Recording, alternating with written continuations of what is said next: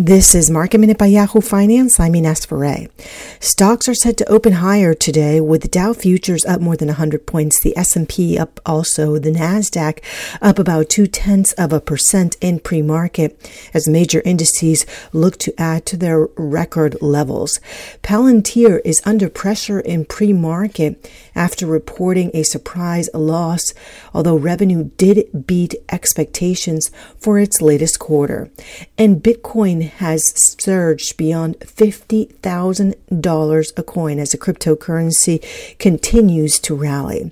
For more market minute news, head to yahoofinance.com.